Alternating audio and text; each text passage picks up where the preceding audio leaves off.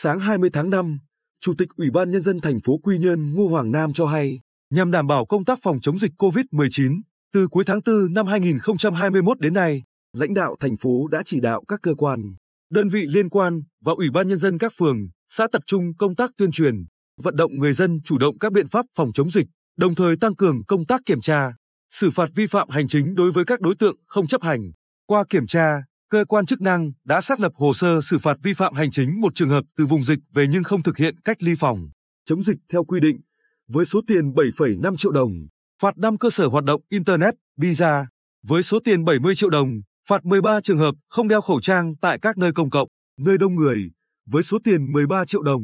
Theo ông Ngô Hoàng Nam, lãnh đạo thành phố đang tập trung chỉ đạo quyết liệt, đồng bộ, hiệu quả công tác phòng chống dịch COVID-19, đảm bảo cho cuộc bầu cử đại biểu Quốc hội khóa 15 và đại biểu Hội đồng Nhân dân các cấp nhiệm kỳ 2021-2026 trên địa bàn thành phố diễn ra an toàn, thành công.